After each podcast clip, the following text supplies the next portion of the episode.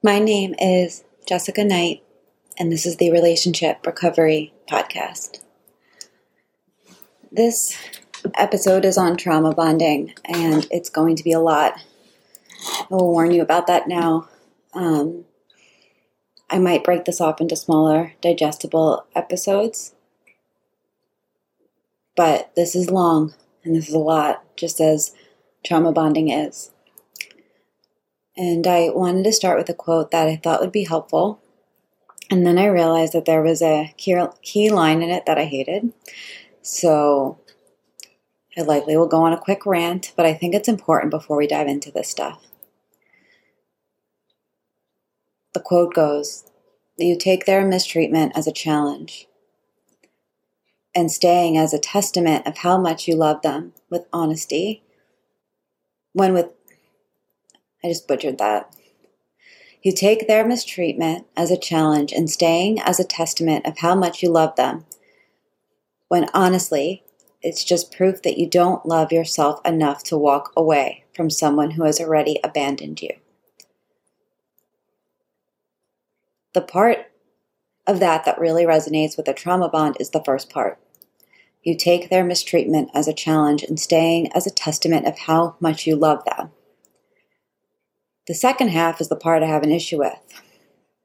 You don't love yourself enough to walk away. That's not true. That's not the issue. I hate the rhetoric on self love. I hate the narrative of you have to love yourself before you can have anything or do anything or heal anything or love anybody.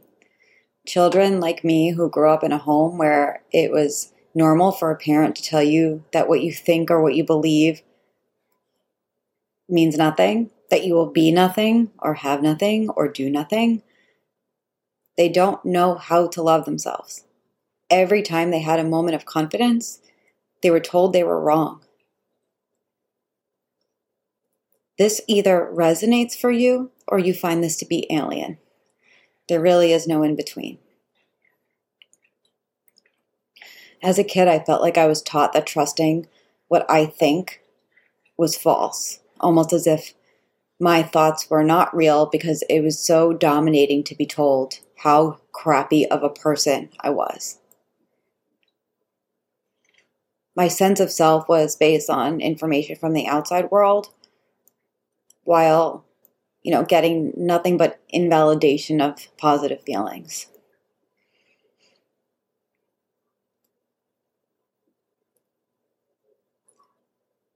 Telling somebody that they should love themselves or that they're with somebody because they don't love themselves or they stay because they don't love themselves. It's like, it's really fucking abusive and it's really traumatic to hear when you are that person. You have to take a step back and believe that while some people may have been brought up in nurturing and approving homes that allowed their children to express themselves and their emotions, those kids grew up with an eternal sense of self worth and trust within themselves that was supported and validated by their caregivers. When our first instinct is to tell someone that they need more self love, it can be very shaming and damaging, especially if they hear it from everyone else, every Instagram post, every self help book every sign in the bathroom wall. The abused and abandoned child child is sitting there screaming, How? Explain how the fuck how? And what does that even fucking mean? Most people don't know how to build up their own self worth, and I've certainly had my own battles with that.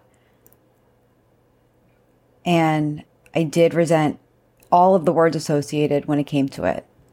And so when I was going through my healing, all I knew that was I wanted to be able to trust myself.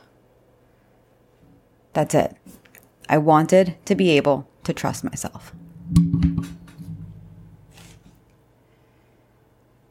End rant. Felt like that's important. Yeah, I'm not going to say more about that. I felt like that was really important before we talk about something that is very deep. If you are in a trauma bond, I personally believe that you saw the absolute best and the absolute worst of your partner. I'm also sure that his best was really good. I'm sure it was sweet and kind and raw, even pure. And when you say you knew who they really are on the inside, I really fucking know you mean it. But I say this all the time that if somebody started off the relationship abusive, you never would have went out with them in the first place. And so I will not be the one to tell you if you love them or not, or if the love was real. I will tell you that if you continuously feel you love the same person who is deeply hurting you, then it is very likely a trauma bond. A trauma bond convinces you that you are in love with your abuser. You will feel like he is your soulmate. You'll notice I'll use the word he a lot. And that is because I, that's rather than saying he, she, they, the entire podcast, I choose to say he, but you can sub that out with what, whatever resonates with you. But you will feel like he is your soulmate, that the mistreatment maybe isn't that bad, that you know the real him, that he really loves you despite his mistreatment that he means his apologies, and that when he says he's trying to change, he is, and you actually are not noticing any change he's made. And when I was in trauma bond, I could not separate reality from where things actually were. It has been said that when you are in trauma, you are not in reality. And that is something that I really struggled with understanding. I literally thought and felt this person was my person. I even went to psychics to have them affirm that. It, it felt like an addiction, and it was. And I could not break it no matter how much I hurt. I just kept putting my hand on the stove and letting it burn over and over again. And when we would argue, or rather, when he'd lash out, I'd have this moment of clarity. Even telling a friend, like, I feel like I saw this clearly for the first time and I would journal and be on my personal high horse for a day or so, only to completely crumble when I didn't hear from him or when he was upset with me, which was honestly usually due to my reaction to his abuse. Setting boundaries just felt impossible for me, not even for him. If he called and I didn't answer, I wondered what he'd think instead of what I felt or what I needed people would be like, why can't you just break away? And I, I had no answer. The answer was, I don't know, but I can't right now. It's so fucking hard. I was so intertwined with his brain and what he thinks that I could not consider my feelings as valid. When I did set a boundary or boundaries finally, it didn't help that every boundary I did set was twisted or turned around. For example, I remember requesting time to sit with something, to think of something, and he told me I was just being defensive. And I was like, I'm not being defensive. Like, this has been going on for a year, and I just really need time to collect my thoughts in my brain, and I will talk to you eventually. Soon, probably. Like, considering how fucking trauma bonded I am, I most likely will talk to you within a day. And, uh, I was made to be, feel like that was ridiculous. The term trauma bond was coined by a counselor by the name of Patrick Carnes, and it's defined as the misuse of fear, excitement, sexual feelings, and sexual physiology to entangle another person. But in simple terms, it really means that traumatic bonding is a strong and emotional attachment between an abused person and his or her abuser formed as a result of the cycle of violence. And so, before we go further, I want to take a second and address the cycle of violence for a domestic partnership. And just know I will cover more on this in another episode. And I also will post a link to a blog on the cycle of violence in the show notes because it it is really complicated and this is just a very quick overview.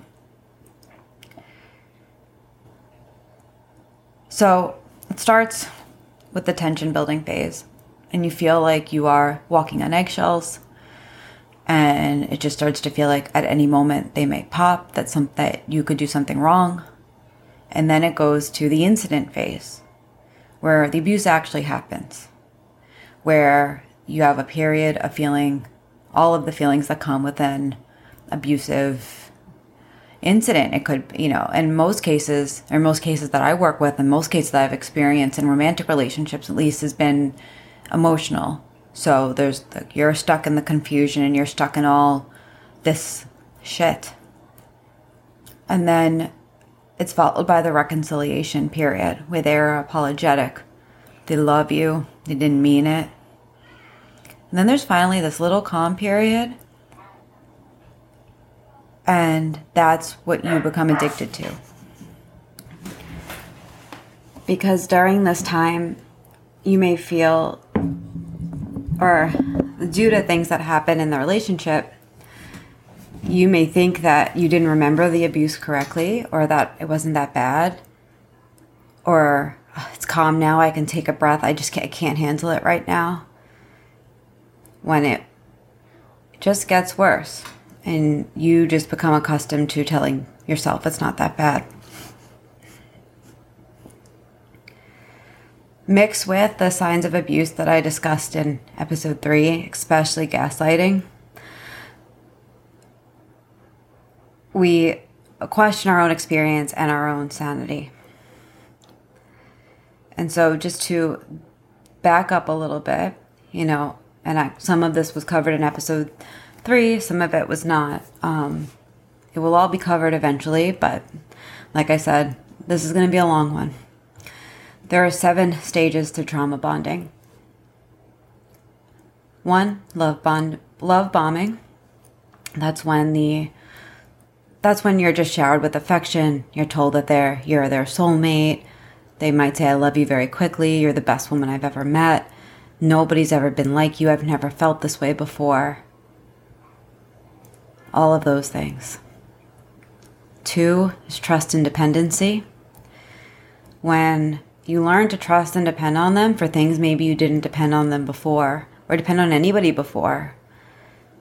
Like feeling safe with your anxiety. They may tell you, you can talk to me about that. I'll be here for you being able to share intimate details of your life or ask for help for things that you probably did by yourself.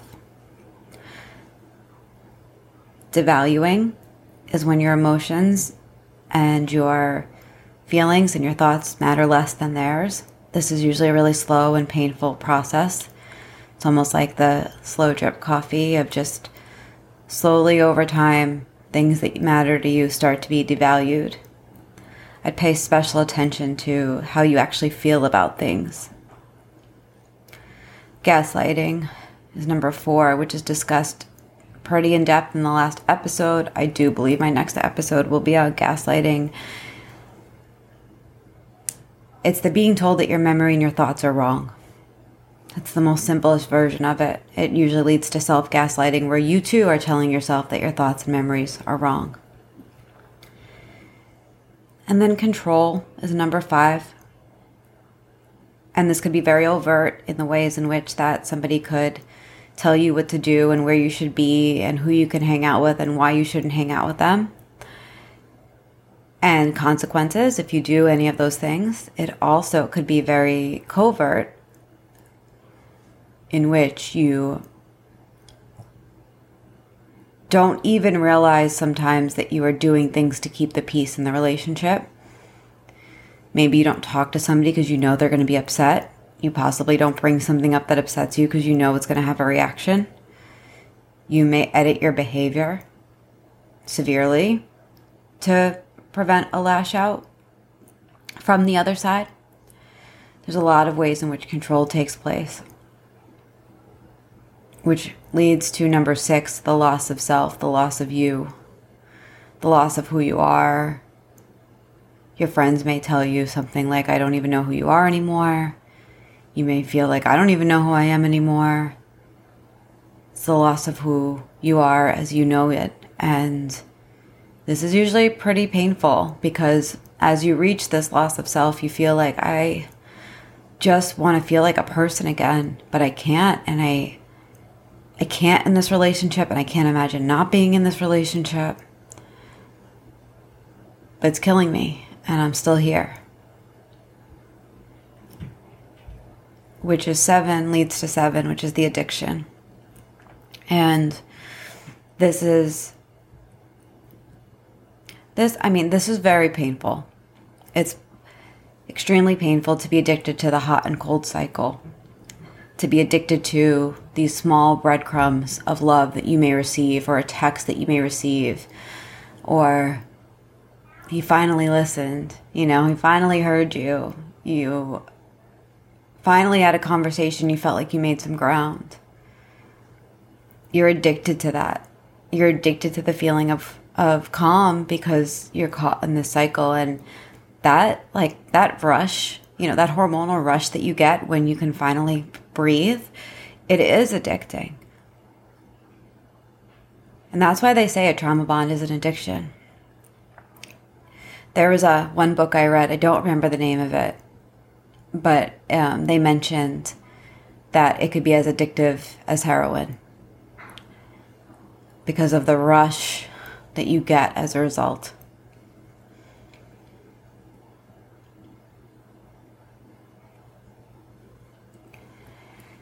And so, in order to kind of understand this a bit more and right size what this feels like for you, I was thinking back to what helped me understand that and what helped me feel good and, well, not good, made, made me, I guess, like right size my situation. And Teal Swan um, actually talks about this very clearly in a video, and I will post the video in the show notes so you can watch it.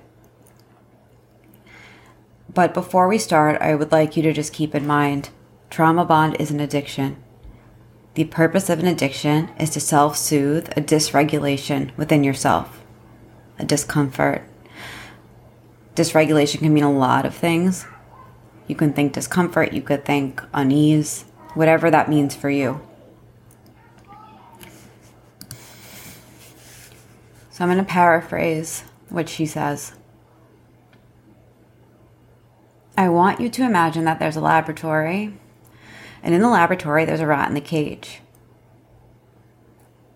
The scientists in the lab are studying the behavior. In one corner of the rat cage, there's a little lever. Every time that rat pushes on the lever, a pellet of food comes out. Needless to say, the rat is preoccupied with pushing the lever and getting the pellets that come out every time he pushes the lever. So the scientists wonder what will happen if they remove the pellets. The rat pushes on the lever and eventually realizes it's not going to yield any pellets. So he soon loses interest with the lever and preoccupies himself with other things. What these experiments had in common is that there was a predictable pattern in terms of expectation. This is called conscious reinforcement. In the first experiment, the pattern was I push the lever and expect a pellet to come out. In the second, the pattern was I'll push the lever and expect nothing to come out. So the scientists start to wonder what will happen if they make the pattern unpredictable. What happens if sometimes, but unpredictably, when the rat pushes the lever, a pellet comes out, and sometimes it doesn't. They imagine that the rat would become frustrated and eventually lose interest in the lever. In fact, the opposite happened. In this experiment, again and again, each rat became absolutely anxiously obsessed with the lever and neglected all of its other grooming habits and started deteriorating.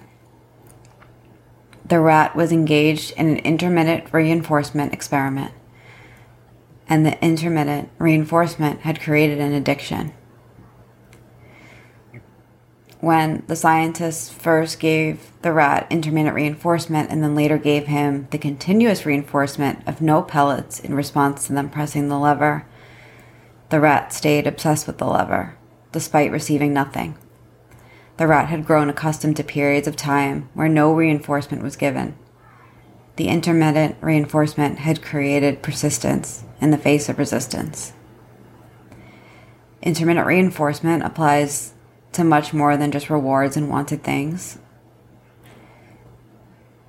And so, for the sake of the episode that Teal Swan did on this, she said, We are going to assume that intermittent reinforcement applies to things you want that are only granted inconsistently, unpredictably, and occasionally. But conversely, enforced inconsistently, unpredictably, and occasionally. This causes people to become confused and either become terrified about how to interact with the person setting the rule or boundary, or conversely, to push the limits until they get what they want from the person setting the rule or boundary. Intermittent reinforcement creates addiction. If you are trauma bonded, you are likely in a relationship with intermittent reinforcement. In this kind of relationship, the things we need, like love, are only granted inconsistently. But the fact that they are granted occasionally keeps us really freaking hooked.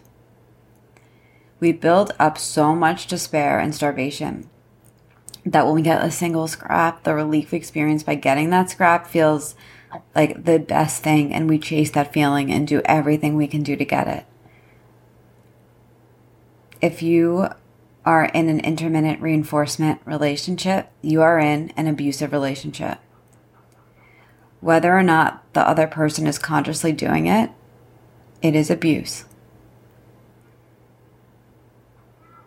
The person in control often intermittently reinforces the partner only to withdraw that reinforcement. Like, for example, they occasionally give their partner closeness in the beginning only to later deny them closeness completely. Despite this complete withdrawal of reinforcement, the partner stays and persistently tries to get closeness because they've already grown accustomed to periods of starvation and have been trained that occasionally they do, in fact, get the closest they want. So they are hooked on the hope that they will. And they push harder than ever for the closeness that occasionally got, that they occasionally got in the past. And that they may, in fact, never actually get again. And this is what creates starvation within a person. And you almost always Okay, I think you always see intermittent reinforcement in an abusive relationship. These relationships are so hard to walk away because it is not a relationship. This is, in fact, like mostly an addiction. It is an addictive relationship, and by walking away, the body is actually forced to go into withdrawal, which I'm going to talk through a bit later. The person who's on the opposite end of the reinforcement will stay in the relationship, deteriorating, desperately trying to figure out the pattern of reinforcement so that they can control the conditions of the relationship, so that they can get the thing they need or want from the partner to come out consistently. Mixing the analogies, for example, Teal Swan says, If I notice that I don't get any pellets when this certain friend is around, then I will get rid of the friend so I can get pellets for my partner. The person on the receiving end may change everything about themselves and lose themselves completely to do this. Even if this doesn't feel like you, I imagine that you have all, that everyone listening to this can think of one person that they know in their life. They get into a relationship, they start to deteriorate, you rarely see them, and they adhere to the wishes of their partner. They do the things that they do. They start to like new things. And they start to mirror their partner. This is because on the other side of addiction, there is something you are desperate to avoid. And I use the word dysregulation before to describe what addiction keeps us safe from but on the other side of the of the addiction is basically is it could be abandonment. It could be fear. Could be financial worries, shame, actually being your parent.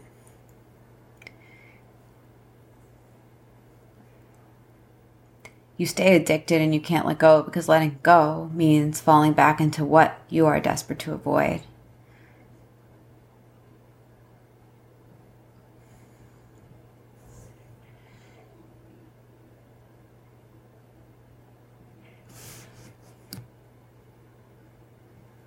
And if you're wondering, like, why the person on the other end would do this, consciously or unconsciously, that it's a desire to control, which also has roots in trauma. Um, when I was growing up, I had an eating disorder. I was anorexic, I was bulimic, I would overwork out, overly work out. There's a lot of ways in which I used eating, fitness, and skinniness to control my reality. And it was because I felt so out of control of everything else. And so that is rooted in my own trauma. The desire to control is rooted in their trauma.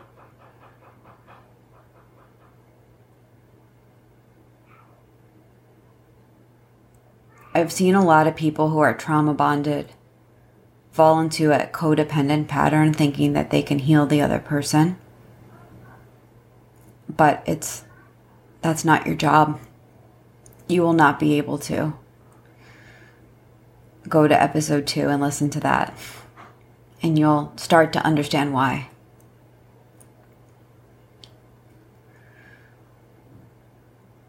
Controlling you is how they avoid their own shit. It's how they avoid looking at their own life. And they are the only person who can figure out that they need healing and seek whatever that is to heal themselves. And they may actually tell you that they're going to work on themselves. But this is just another way of reconciliation, which would be intermittent reinforcement to get you to the calm state.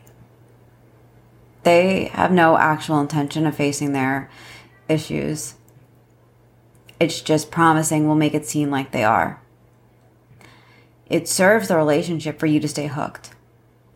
And if you are in this kind of relationship, and if all of this is resonating with you, you really need to ask yourself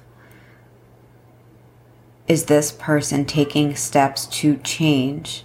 Does this person care at all when I tell them their behavior is abusive, if I've done that?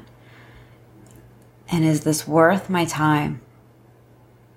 If it's going to take years for them to change, for this to stop, is it worth the time?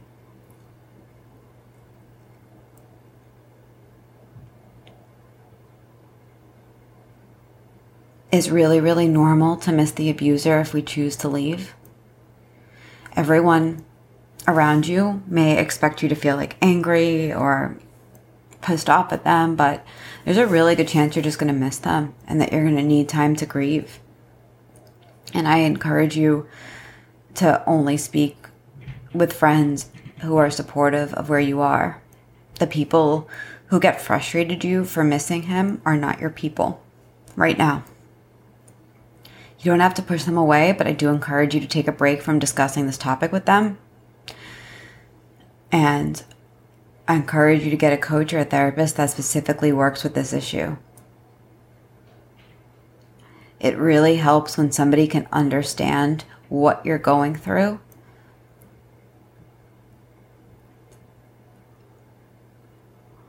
And you will need to carve out space to do that. So, how do you heal? Or how do you start to heal? The first answer I'm going to give you is time. Time is the answer that nobody wants to hear, and it's certainly the answer I didn't want to hear. But the truth is that it's going to take time for you to deactivate. It's going to take time for you to calm down. It's going to take time for your body to regulate. It's likely going to feel like you're going through a drug withdrawal. Um, when I was going through this, I remember feeling really, really fucking tired. I also got sick. Um, like I had like flu like symptoms for three weeks. I lost my voice more than once. Um, I had no energy and I felt super depressed. And I had actually forgotten that I learned that I would feel that way months before. And then when I finally like went through it, I I also realized I was I wasn't working less during this time to take care of myself. I was working more. And I had to just pause. I I had to be with myself with where I was. You are going to need to release it. You are going to need to cry it out. Which is why I also recommend you get support, which is number 2. Not all your friends are going to be helpful I know I just mentioned that. It is important to say that again. I encourage you to treat it like an addiction and find friends that are going to meet you with no judgment, compassion, and understanding. With my clients, I like to set up a t- container to set up a time period that feels safe for them. So it could be a day or three days, a week until their birthday, whatever it is. And I go based on what you want to try, not what I think and just to create a space in which we are trying on some new feelings. We're trying on some new habits. I will not tell you to block them if you're not ready. I will not give you any non negotiables. My goal will be to help keep you safe emotionally and make suggestions based on where you are and based on what I know of emotional abuse and narcissism. And you may spend a few sessions with me or with somebody else feeling like you're rambling or that you're not processing. But you are. You are 100% processing. And I, I truly believe that sometimes we need to talk out what happened to us to set ourselves free. And if you work with me, I also allow people to send me messages in between. You could even send me screenshots um, if needed so I can help you respond in a way that protects you.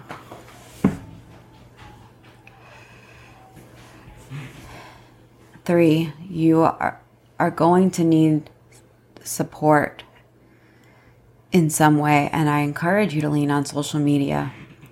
There are some really good groups out there that can help you on Facebook. And I can, if you email me at jessica at jessicaknightcoaching.com or go to jessicaknightcoaching.com and use the contact form and just say, Can you send me the Facebook group link? I'll send it back to you.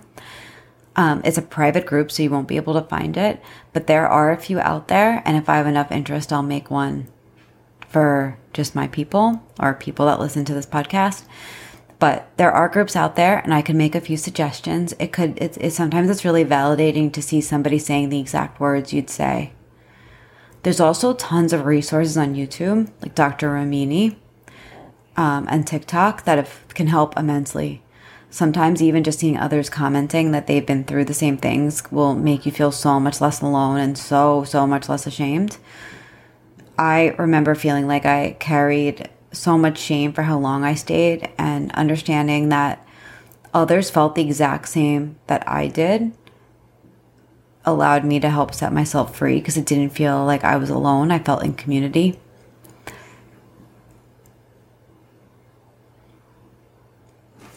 The social media groups can also be really good for realizing that abusers are not special. Um, they did not have something unique and irreplaceable. Your relationship wasn't unique and irreplaceable. Like they're all the same. They all use the same MO. They this all display the same patterns of behavior. They all have the same deficiencies, and you can like knock them off the pedestal that they're on, especially at the peak of the addiction. And Remind yourself of reality.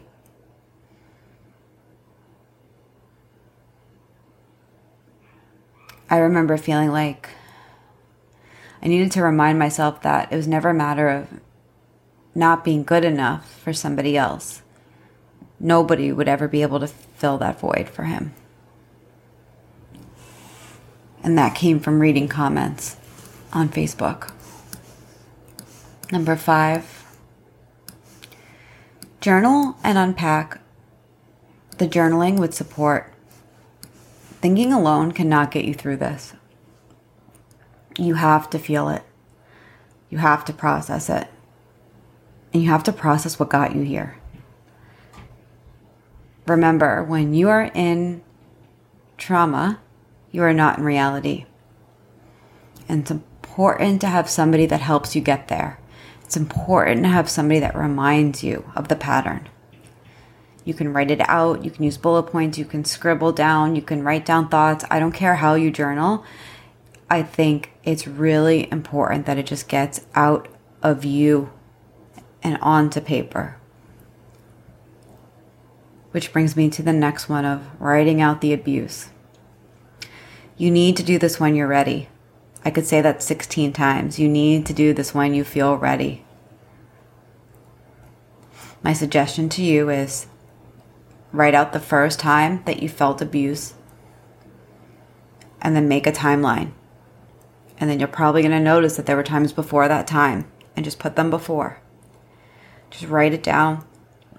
When I did this, I had to create the scene for myself. So I had to set up um, I remember like I completely cleaned my living room area and moved all my daughter's toys out of the way. And I sat down and I lit um, a candle that I had like sitting around for a while. And I had all my stuff in front of me, like all my books on abuse. I don't know why I felt like I needed to have them there, but I was like, I just felt supported by them. And then I wrote, literally wrote it out. I wrote out everything.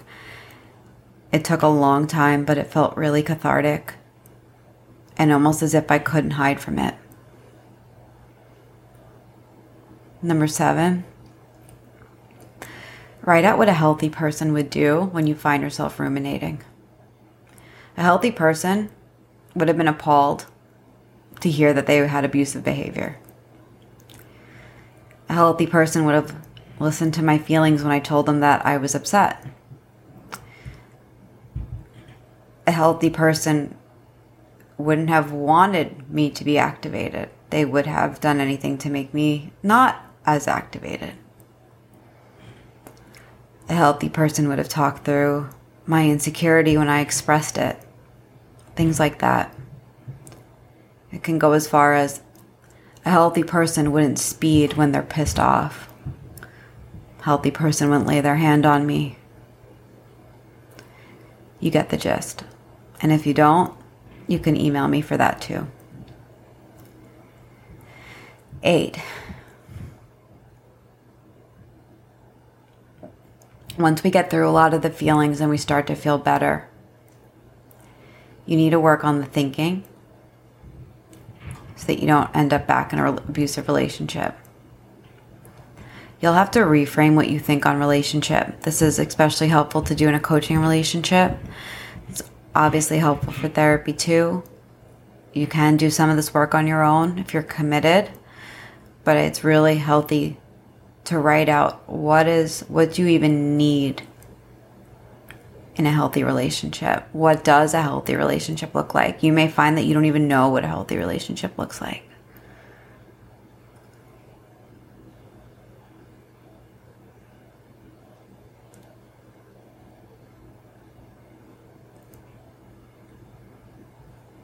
And so I'm actually going to leave this there. I know that this was a longer one.